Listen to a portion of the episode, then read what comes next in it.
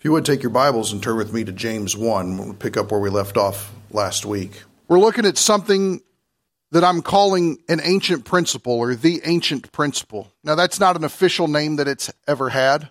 That's just something that I want to bring up so that when we have a conversation about the ancient principle, we'll know exactly what we're talking about or we can refer back to it. And the reason is, is because the ancient principle is true but it's often misappropriated. And so everything that we are working towards is how do we as Christians go about building up the body of Christ? And we are starting with a very basic directive, a very basic prescription. And so if you would look at chapter 1 of James, verse 22.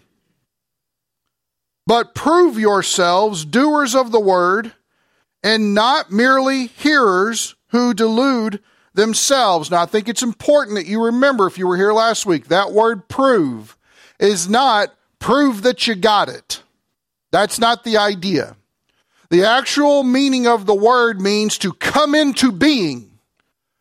Keep coming into being as a doer of the word. It should be a perpetual mainstay that you return to again and again and again. So, prove yourselves doers of the word and not merely hearers who delude themselves. For if anyone is a hearer of the word and not a doer, he is like a man who looks at his natural face in a mirror. For once he has looked at himself and gone away, he immediately he has immediately forgotten what kind of person he was. Now let's make sure that this illustration is clear because it's often misrepresented. The idea is that you go to the mirror and you see who you truly are.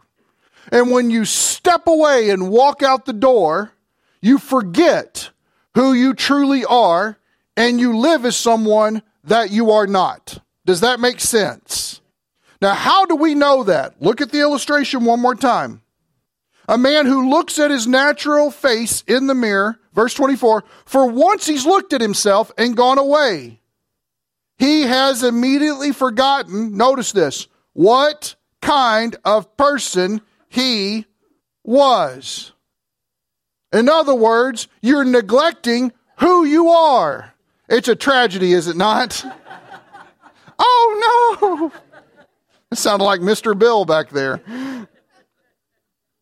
So now here's the flip side, verse 25. But one who looks intently at the perfect law. Now that's not the Mosaic law. Okay? Let's get that out of our thinking. Just because it says the word law don't always automatically assume that it's the Mosaic law. He tells us what this law is. The perfect law, and notice what he says. The law of what? Liberty. What is the opposite of liberty? Bondage. The law of liberty. Looking intently. Now, same mirror, yes. Same person, yes. But looking at yourself and taking note of who you truly are. That is the law of liberty. That is the perfect law that says who you are. Well, I don't feel that way. That's okay. It doesn't change who you are. Now, what is the law of liberty? Let's read the rest of this and put it all together. Notice, looks intently at the perfect law, the law of liberty, and here it is. What's the word? Abides. What does that word mean? Do we remember? Stays. What? Continue? Perseveres? Mm, yeah, kinda. It's perfectly interchangeable with the word remains. You stick there. You stay there. Because of the weather yesterday, many of you abided at home. Right? You remained at home. You stayed there. I'm the vine, you are the branches. He who abides in me bears what? Much fruit. For apart from me, not abiding, not remaining, you can do what? Everybody see how that works? It's the same idea here. Now watch this. The perfect law of liberty, you look intently at it and you abide by it. You hold fast in remembering who you truly are when you look at yourself in the face of God's word. Okay? Look what it says. Not having become a forgetful hearer, but an effectual doer. This man will be blessed in what he does. What is the law of liberty?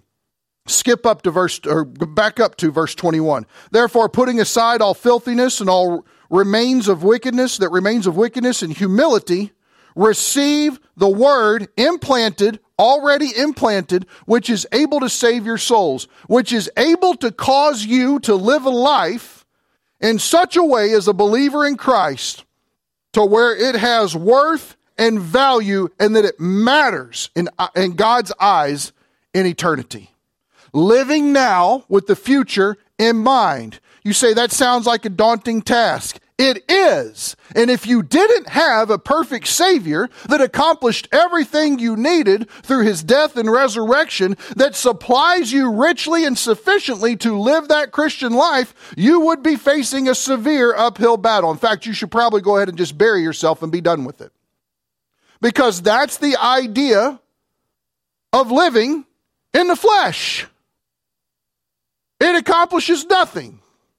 Okay, an illustration's coming to my mind. Give me just a second.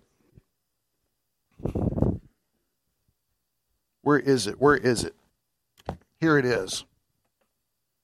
What good is this? It's a jump rope. there you go. Nothing. We often live our Christian lives like this plugged into ourselves. This is the life of the flesh. Some of us try to get real tricky. We'll have like a like a what are those things? Um, what are they called? Good grief, is it? Power strip.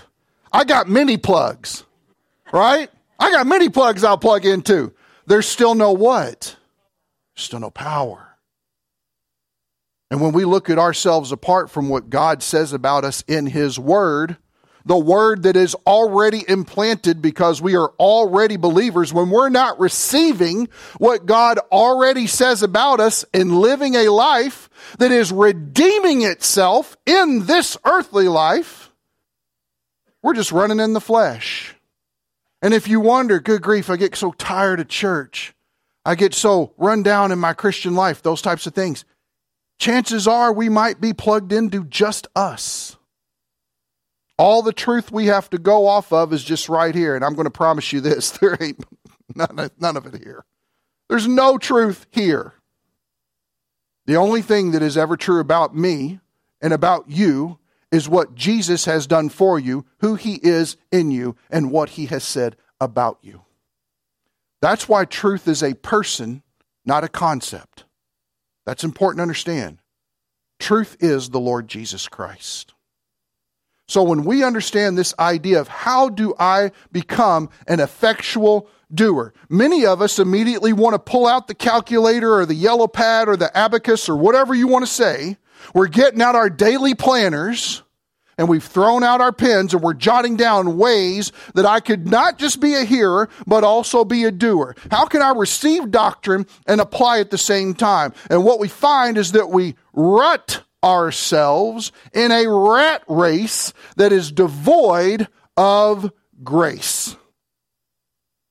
It's just me trying harder and doing better. We call that bootstrap theology. Pull yourself up by your bootstraps and get the job done. I promise you it won't be done well if it gets done at all and God receives no glory in it. Why? Because the glory ultimately was all about what I was doing. Everybody with me? Okay. With that in mind, let's step out of James. You could actually read the second chapter of James, and I encourage you to do this if you're looking for something to read throughout the week. And there are two instances the idea of how you treat rich people and poor people whenever the church gets together for its assembly, the idea of favoritism and prejudice. That's not that's not living by the law of liberty. And then you also see the idea if you see someone in need and you don't do anything for them, you're of no benefit to the body. That's another instance of sadly being hearers only and not doers, and operating in the flesh and not operating in the spirit. Let's step out of James and let's see what Jesus has to say. Won't you turn with me, if you would, to Matthew 5. This is what is known as the Sermon on the Mount. The Sermon on the Mount has caused great controversy with people over the years because they are unsure of how to interpret it. It's weird because it occurred in the Gospels, and because it's in the Gospels, Jesus hasn't died yet, and so it's under the dispensation of the law, and I don't know if we can really apply it now. When Matthew wrote it, he was already part of the church age, and so he's documenting things back, looking back on Jesus' life, and so could it have some application? If we wanted to take it very generally, we could understand it like this Jesus is giving a life ethic for followers of Christ that give way to an end times hope. Or let me say it this way Jesus wants to point out that the way we live our life now matters because it contains great blessing and reward for the future, is the idea. Or, Eternal Rewards book, yes. Are you teaching today or is Pastor Steve teaching your? Pastor Steve is teaching your class today. Okay. When are you going to start? Okay. The whole reason why Steve's out there is because more people come. That's good. Okay. When are you teaching again? Okay. You going to let Tom teach? Okay. There we go. I wouldn't recommend it. So, okay. now, I don't have this up on the board, but I want you to look at chapter 5, verses 1 and 2 first so that we see who's involved, okay? Look at this. When Jesus saw the crowds, he went up on the mountain. And after he had sat down, and real quick, whenever you had a Jewish rabbi that went into a seated position, they were taking the position of teaching. Now, this is real fun because everybody who he was teaching was supposed to stand as the students. Now, I want to get that instituted here. I want to be able to sit and y'all stand. I think it'll work out well that way. I don't know. Pray about it, whatever the, the, the Spirit tells you, okay? So notice, after he sat down, his disciples, there's his audience, came to him, and he opened his mouth and he began to teach them, saying, Now watch some of these things. Blessed are the poor in spirit, for theirs is the kingdom of heaven. Those who have a spiritual attitude of humility are those who will possess the kingdom. Everybody see that? Man, that's a big blessing. That's a big deal. Now, how about move forward just a little bit? You can read this whole sermon if you want. It's Matthew 5, 6, and 7. Move forward just a little bit. Look at verses 11 and 12. Blessed are you when people insult you and persecute you and falsely say all kinds of evil against you because of me. Now, notice, because of him, not because you're attacking the pants, not because you have some personal fleshly axe to grind. The reason why you're being persecuted is because your relationship with Jesus is evoking a spiritual rebellion in other people as to where they are retaliating against you. Everybody see that? Now watch. You're blessed if that happens. Verse 12, rejoice and be glad. Doesn't that kind of sound like the beginning of James? Count it all joy, my brothers, when you experience trials of various kinds. And you're like, what in the world is this man thinking? But notice here, rejoice and be glad. Why? For your reward in heaven is great. For in the same way, here's an example we can look at. For in the same way, they persecuted the prophets who were before you. In other words, the Old Testament gives you repetitious examples of people who remained faithful, who knew God's word and stuck with it despite the consequences that may come because they understood there were greater consequences on the other side. Does everybody see that? The earthly consequences matter nothing. Why is that? Because what God has said about the situation will always be triumphant. Always. Now let's look at another one here. How about we look over at chapter 5, verses 46 and 47. Let's look at that. This one really hurts everybody. And stick with me because these are all things that he's commanding, prescribing, saying that needs to be happening in the life of a disciple.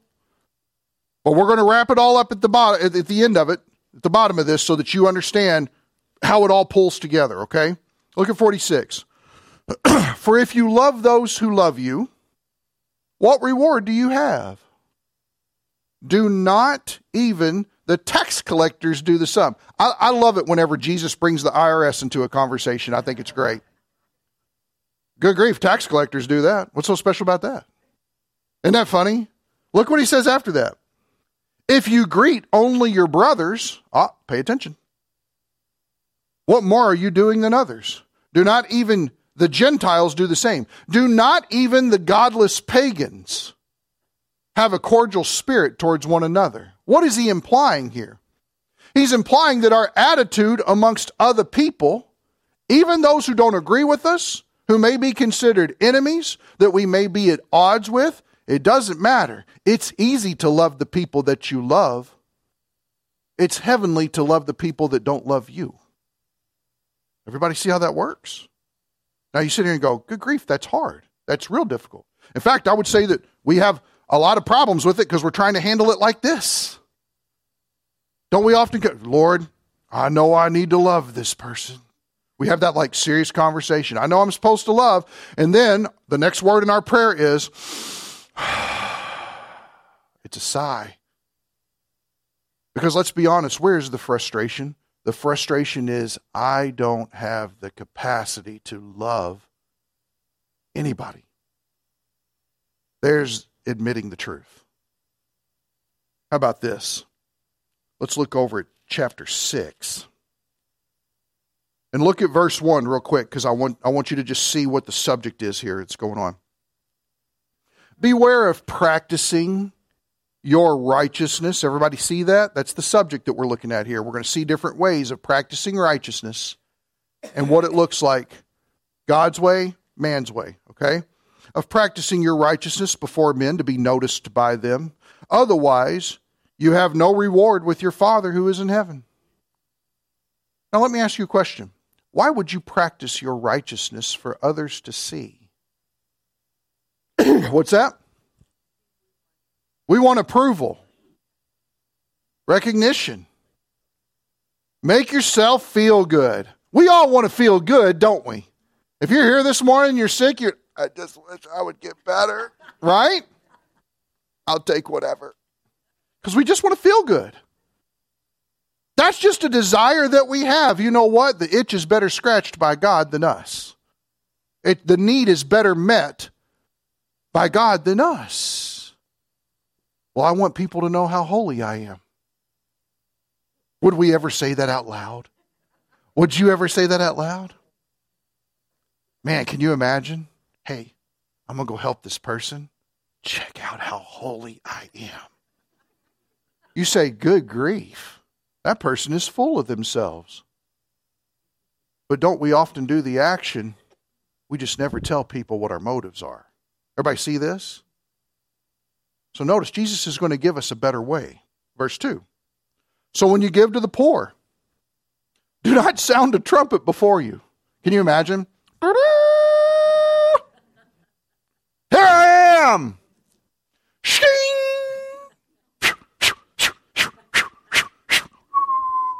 Right? You can see it. When you give to the poor, do not sound a trumpet before you. As the, what are they called? Check that out. It's important, church. Because notice, a hypocrite has a lot to do with hearing what is right to do and not effectually doing the thing that needs to be done. Manipulating it, twisting it, maneuvering it so that it serves self, not others. Watch this. As the hypocrites do in the synagogues and in the streets, so that they may be honored by men. Jesus was wise about their motives. But notice what it says Truly I say to you, they have their reward in full. Their reward is, wow, you see what they're doing? That's the reward. That's what they get. That's all. They've created a ceiling for themselves by operating in the flesh. And all they get is a Way to go. Man, wish I could be like you. Wow. Really selfless. Notice that it does nothing but promote self righteousness. Everybody see that? It's all about how righteous can I be in myself? What good things can I do apart from the power of God? I'm just going to start carrying this there. I'll do that.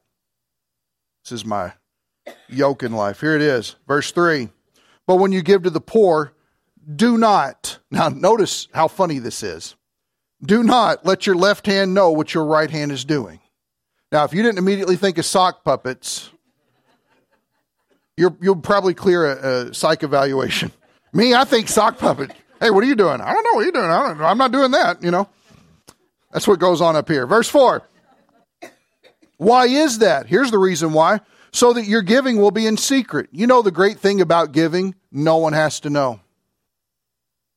No one has to know. Why is that? Because it's the opportunity to applaud one another for self servitude. And if the applause comes forward, that's all you get. God will give you nothing. And here's the great thing about God God wants to give, God loves giving. God is a giver by nature. He wants to give, give, give, give. In fact, we call his giving grace. He loves to grace us. I like being graced. I love it. Notice that I can dismantle that situation when I move what God has had to say about a situation out and I promote self and I try to live by the flesh that I'm in bondage to. It's a formula that just doesn't work. How about looking down here at 5 and 6? When you pray, so notice the first part's giving. When you pray, you're not to be like the hypocrites, for they love to stand and pray in the synagogues and on the street corners, so that they may be seen by men. Praying to be noticed. I'm talking to God so that others will see. Notice what it says after that. Truly I say to you, they have their reward in full. But you, when you pray, go into your inner room Everybody know what the inner room is? It's the room that's away from the windows. That you're not tempted to pray with the windows and the blinds open. It's 12 degrees outside, but you threw them open anyway so that you could be heard praying through the screens in case anybody's walking by. Seems ridiculous, doesn't it? It's really not, is it? Because if it wasn't that scenario, we'd create another one to get noticed. It's kind of like when people are panning across a crowd on TV Everybody's watching this event that's supposed to be so amazing, and they're all kind of going. And then the camera comes by. Hey! I'm so excited to be on TV. Woo, number one. Yeah. They hold their shirt out. That kind of. That's the tendency of what Christianity can become like when it's done here. We really weren't having much fun, but when the spotlight was on us, and let's be honest, the reason why we weren't having much fun was because we know we're tied into this. It's fleshly. That's why we're not getting anything out of it. God's not moving because there's nothing of the Spirit in it. But when the camera came our way, good grief, we were as holy as the day is long. You would have thought we were Christian Gandhi if you would have given us a medal for it. How about this? Moving on here. Chapter 6, verse 16 through 18. Look at this. Whenever you fast, do not put on a gloomy face as the hypocrites do. Nobody needs to know that you're fasting. When somebody says, Well, I've been fasting about this for a long time, I want to be like, Well, don't ever tell me about it. Why? Matthew 6 16. Don't tell me. Whenever you fast, do not put on a gloomy face as the hypocrites do, for they neglect their appearance so that they will be noticed by men when they are fasting. Truly I say to you, they have their reward in full. Is everybody starting to see a pattern? A self serving pattern that leads to a limited, fleshly, man centered reward. We settle for far less than what God has in store already in store. It's already laid up. He's already waiting to give it to us. In fact, I would say that he's already pouring it out. But remember from last week, if your glass is not under the faucet, you will not benefit from the flow. It's impossible. Notice what he says, but when you fast, anoint your head with oil, wash your face. That means Vidal Sassoon and shave. That's what it means. shampoo and get it together, man. Don't let anybody know. No one needs to know about these things. Verse 18, so that your fasting will be, not be noticed by men, but by your Father who is in secret. And your Father who sees what is done in secret will reward you. How about chapter 7? You say, Where in the world are you going? I'm building a case. Stick with me here. Chapter 7, look at verse 7. Ask, and it will be given to you. Is that plain? Good grief, it's plain. It's so plain I miss it. Ask and it will be given to you. What's the next one? Seek. What's it say? And you will? You'll find it. Knock and it will be open to you. I don't understand why God's not coming to the door on this one because you didn't knock. It's pretty simple. Notice verse 8 For everyone who asks receives, and he who seeks finds, and to him who knocks it will be open. Or what man is there among you who, when his son asks for a loaf, would give him a stone? Now, if somebody came to your mind, shame on you. Think better.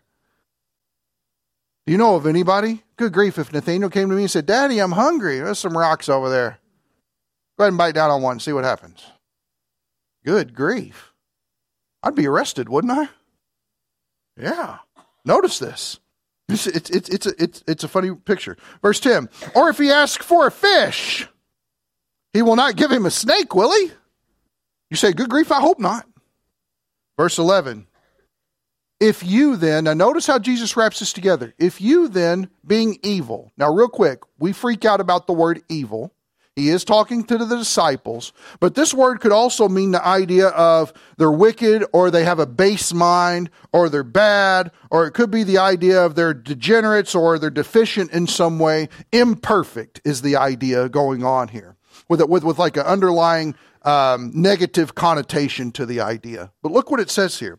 If you then, being evil, know how to give good gifts to your children, if it just comes naturally that if your child asks for something to eat, you would put something together for them and you would want to feed them well. You wouldn't give them things that would hurt them and mess them up. Notice, he says here, how much more will your Father who is in heaven give what is good to those who ask him.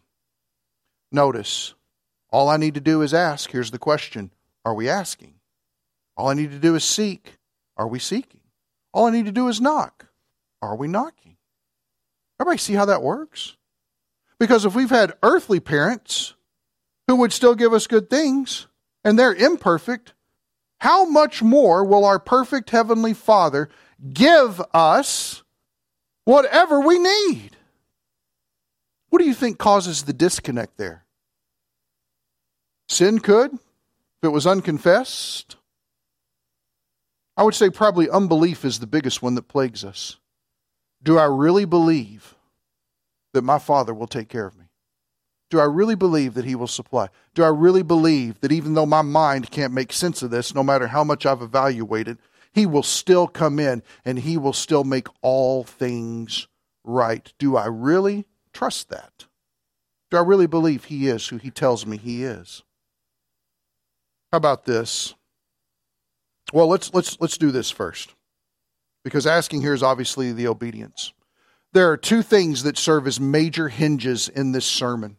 I want to show you both of them. If you would go back to me, uh, go go back with me to chapter five. And if we were to just read through this, we would go, huh? I don't understand what in the world that means. And that's because we're reading it, we're not studying it. And for all intents and purposes, we need to slow down with God's word, go slowly through it, and think critically about what he's saying here. Watch what Jesus says starting in verse 17 of chapter 5. Do not think that I came to abolish the law or the prophets. Does everybody see that? Now, sometime we would sit here and we would say, well, that means the entire Old Testament. I would agree with you on that point.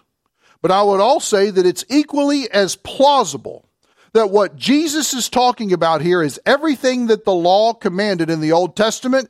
He was going to take care of it completely. He's not here to abolish it. And every prophecy that was ever spoken by the prophets, he is going to uphold it. And if the emphasis is on those two points, and he's not just using that as a as a uh, phraseology or whatever you want to say to cover the expanse of the Old Testament, so be it. Okay, but I think he's a little bit more specific here about what he's talking about. Now, watch what he says here. Do not think I came to abolish the law of the prophets. I did not come to abolish, but to what? Now, stop for a second because I'm going to ask you a trivia question, and if you miss it, you will not make it to Final Jeopardy. Who fulfills the law? Are you sure? Pay attention to that. If Jesus fulfills the law, then what bearing does the law have on you and I? None. None. Why? Because Jesus fulfilled the law. He didn't come to abolish it. He came to bring it to completion. He came to get it done, lock, stock, and barrel. Nothing by him is left undone. And if there are prophecies that still need to be fulfilled, they are already guaranteed in eternity by God's perfect word, period.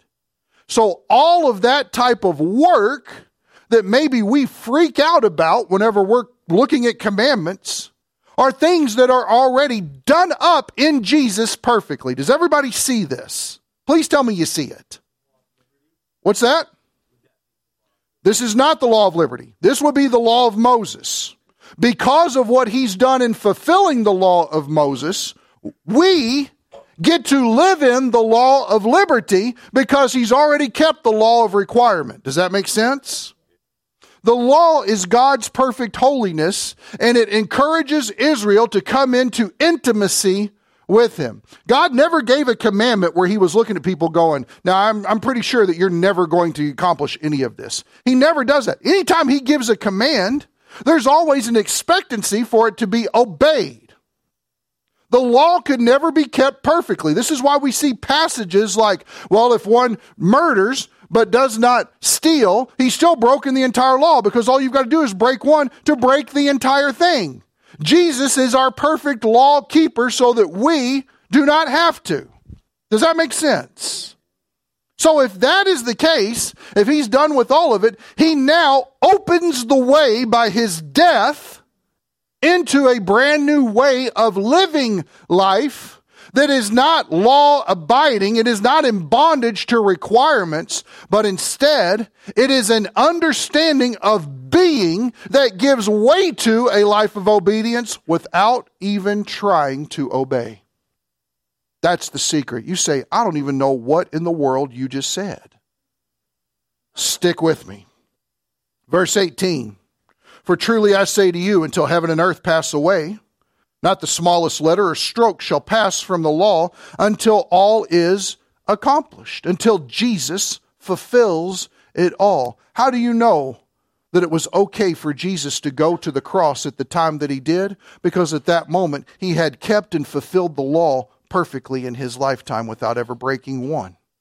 He could not go to the cross before that. In fact, I actually think that that's what it means the time ordained for him by his father, my time has not yet come. My time has not yet come. And I have to sit here and ask myself the question, why is his time not come yet? What else does he still have to do? The fact is, is he needs to fulfill the law perfectly on behalf of his people.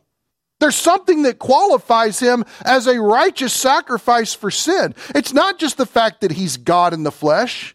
That's just him in his position. That's him and his designation. That's just who he is. But it's through his experience with the temptation of sin, with the interaction of other people, you know, all those things that we often fail at and do really terrible. He did them perfectly, and in doing them perfectly, never broke the law in the midst of all of it. And now, not only is he positionally righteous, but he's also practically righteous because he's demonstrated his righteous life for people to see. Does everybody see that? He's awesome. It's mind blowing to me. And as the icing on top of that fine little cupcake, he decided to go ahead and just fulfill a whole bunch of prophecies about his first coming as well. What? And we got people that want to argue that the scriptures aren't true. I cannot understand that. So now watch this, verse 9. Because here's the mistake we make mentally. We see the word commandment, we immediately think law. Don't do that. Okay? Because what he's talking about here in this passage is if Jesus is going to fulfill all of the law, the law is no longer an issue here. In fact, he's, you, if you're familiar with this, you know later on he says, You've said uh, that, that you shall not commit adultery. I say to you that if you look at a woman to lust with her, you've already committed adultery. Notice, he's saying that the standard that he is setting is much, much higher here than anything that the law ever said about what we're physically doing or not doing. Scorekeeping of how righteous I am or how many sins I have. He says, Enough with all that. I will fulfill the righteous requirements before God. You live in the liberty that I will provide. Now, watch what he says here. Whoever then annuls one of the least of these commandments and teaches others to do the same shall be called least in, where's the location? In the what? The kingdom. Pay attention to that. Are they in the kingdom? They are. They're least. Why? Because they annulled the commandments that Jesus is getting ready to unfold, and they actually taught others that they didn't need to follow them as well. That's pretty serious. Are they still in the kingdom? They are in the kingdom. What ranking do they have? Least. Now, watch this. Look what it says. but whoever keeps, and what's interesting about that word keeps, if you've got a marginal note over there, you look over, it's the idea of does, the idea of practice, the idea of carrying something out. Whoever carries out his commandments and practices these commandments that he's giving here, look what it says, and teaches them. In other words, you are not only seeking for those to be a reality in your life, you're turning around and letting other people know what is sound doctrine so that they can also walk in such a way as will give way to reward for them as well. Look what it says here. And teaches them, he shall be called great in the kingdom of heaven. So it's not just hearing, it's also doing. Oh my gosh. That means I need to read the Sermon on the Mount and I need to do everything that Jesus says in it. Is there a little bit of tension about that? Is there any anxiety about that? Is there maybe, well, good grief, I've been reading everything else. If Jesus is saying this about this sermon he's preaching, maybe I need to pay more attention. It's hard to pay attention during sermons, isn't it? Okay, nobody got that. Exactly. Turn over to chapter 7, the very end, because here's the other hinge that this sermon rests on, and I want you to pay close attention to it. Look at verse 24. Therefore, in light of everything that he's just said, and I encourage you read this read this sermon through. Take notes, ask questions. It'll impact your life. Therefore, everyone who what's the word? Hears these words of mine and and acts on them. Does that sound like being a hearer and an effectual doer? Notice that. Same concept.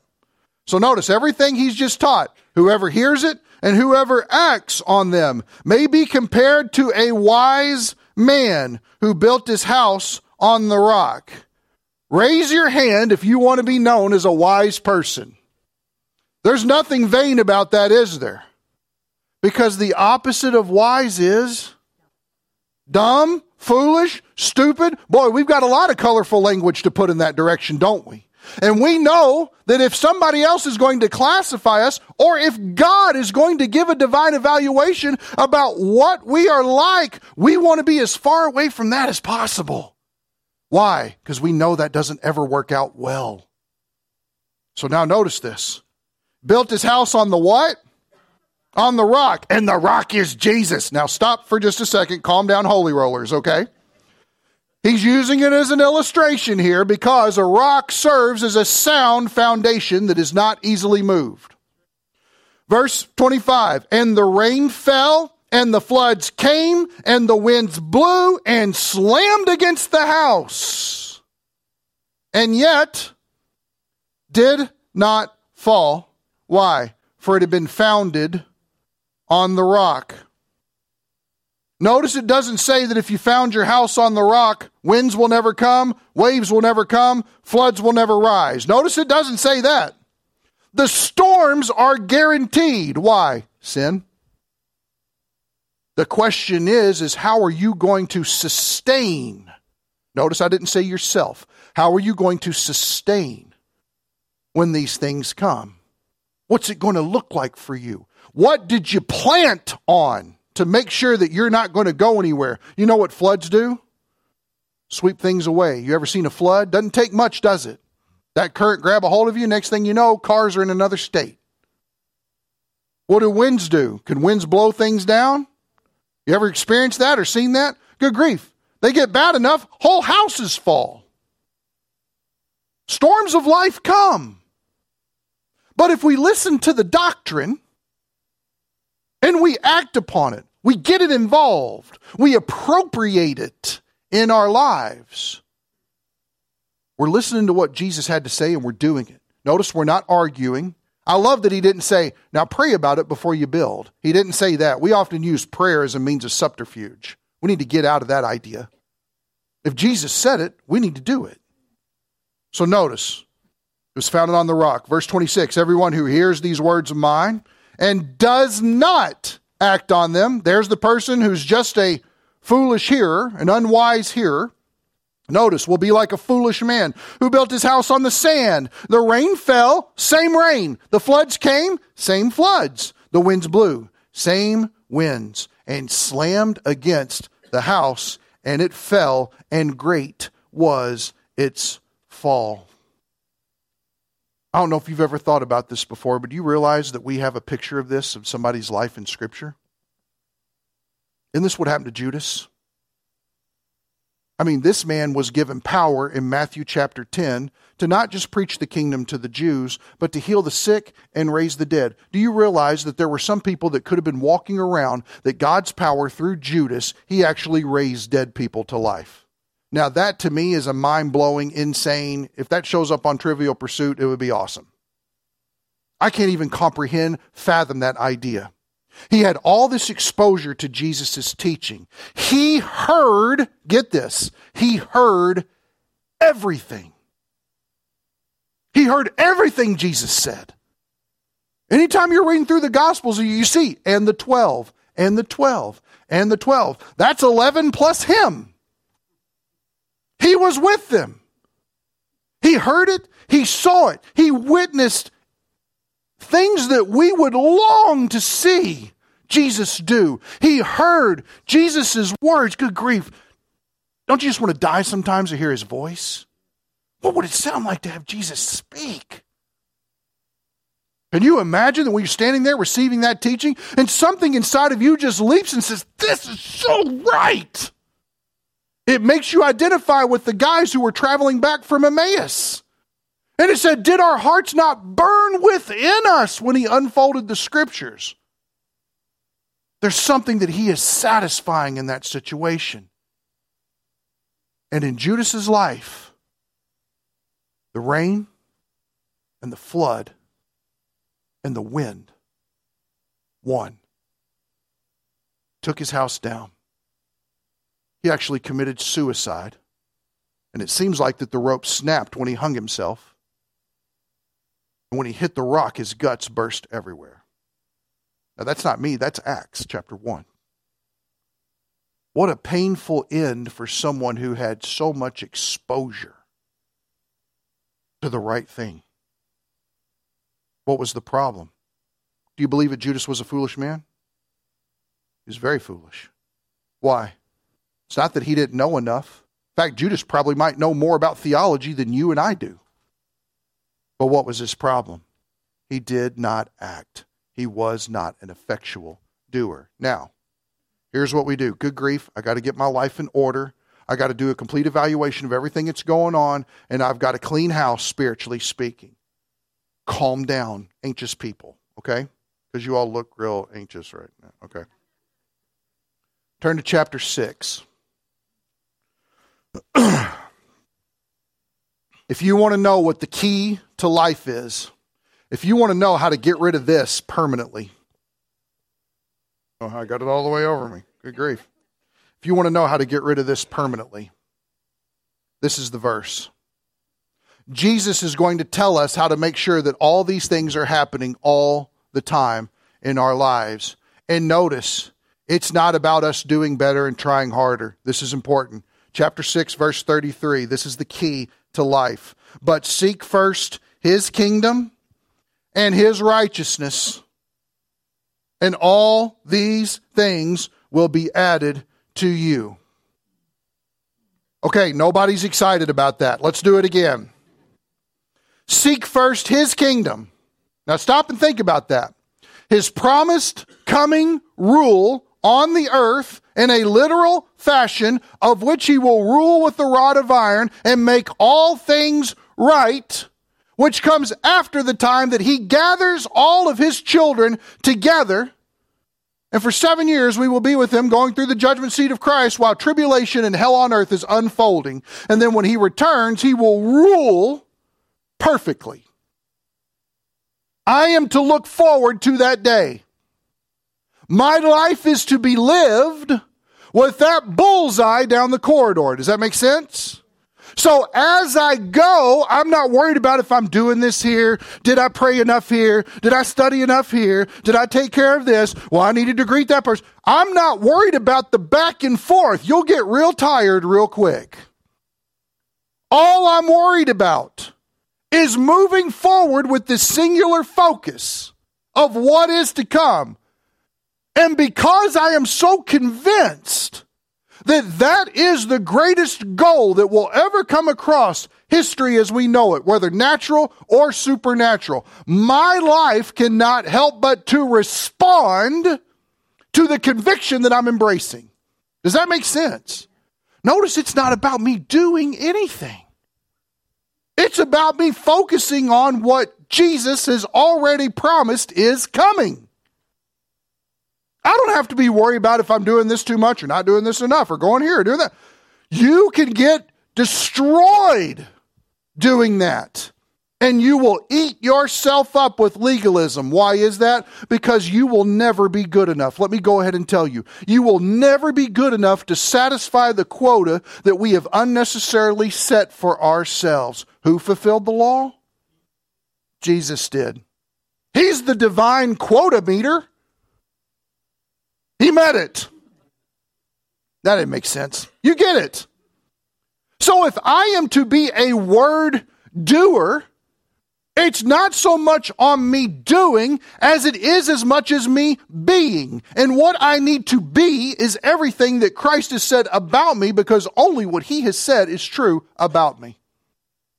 That's why when the enemy wants to come along in the recesses of our mind and play hopscotch in our head and say, well, nobody loves you. Nobody cares about you. You're worth nothing. Well, your life is just in shambles. Good grief. All you do is make bad choices. You can't seem to do anything right. You're such a terrible person. No one wants to be your friend. Nobody wants to hang out with you. You have no value. Blah, blah, blah, blah, blah, blah, blah, blah. And Satan is just sitting there talking, talking, talking. Why is it that we often buy into what we're hearing from him, but we don't buy into the perfect and true things that God says about us? So all of those things have to be taken captive unto Christ because only Christ tells us the truth. And when we settle that garbage, when we get it to rest and out of the way, and we are refocused back on His kingdom and His righteousness, why His righteousness? Let me ask you a question. How are you seen as righteous in God's sight? Through Jesus. You've seen me do this illustration imagine with me. I'm God. Jerry's a big old sinner. And so, apart from Jesus, I can only see him as unregenerate, lost, bound for the lake of fire. But when he hears the message of the gospel and he responds in faith, I now put on Jesus' glasses. And I see Jerry now is perfectly righteous. There's no blemish in him whatsoever. Why is that? Because Jerry got his act together and did better so that the Father would finally accept him? No. It's because Jesus already paid it all. See, that's the grace of the gospel. And when when God puts on the Jesus glasses so that he can now look at Jerry as the child of God, giving him that right now that he never deserved, it's just given freely by his grace. He is now as, as righteous as Jesus is in God's sight because he has the righteousness of Jesus credited to him. He's perfectly covered in Christ. So when I'm thinking about his kingdom, his righteousness. Why? Because his kingdom is everything that I'm looking forward to, and his righteousness is everything that he has given to me because of all the work that he has done. No work on my own. Now, if that doesn't make you worship, something is wrong with you. Because that's all Christ. And, and, and I'll, I'll be honest with you. If you want to know what the trick is to the Christian life, it's one word Christ. Christ is our life. It's all Him. It's not me. And it's not worried about my scorekeeping. It's just Jesus all the time. And that's what he wants to get across here. You've heard it said like this. I tell you this, good grief, that sounds a lot more serious. So you've heard it's like this. I say, do this. Don't do that any longer. Do this.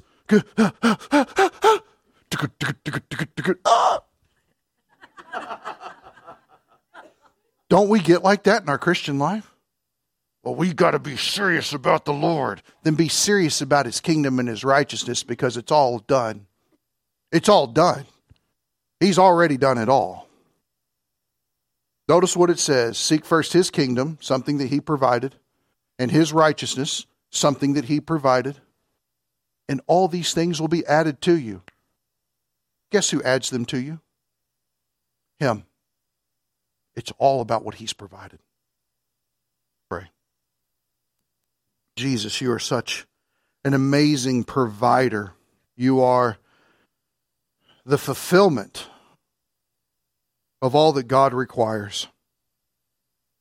That is the perfect law of liberty. Thank you for all that your word says about us. Thank you for all that your word has unfolded for us to know. Thank you that when we believed in Christ, it was implanted in us. I pray, God, that we would receive it humbly, that we would humble ourselves before you and we would stop seeing ourselves as we view ourselves and what the world tells us about ourselves and what people say we need to make better about ourselves. That, Father, we would instead see ourselves in everything that Jesus has done because that's the only truth there is. We've never thought about living our Christian life in light of his kingdom and his righteousness God, I pray that today would be a new day that opens up that liberty, that freedom for us. We are undeserving, yes. We will never deserve it, yes. But that's grace. Thank you, Lord, for your great grace. And we pray it in Jesus' name. Amen.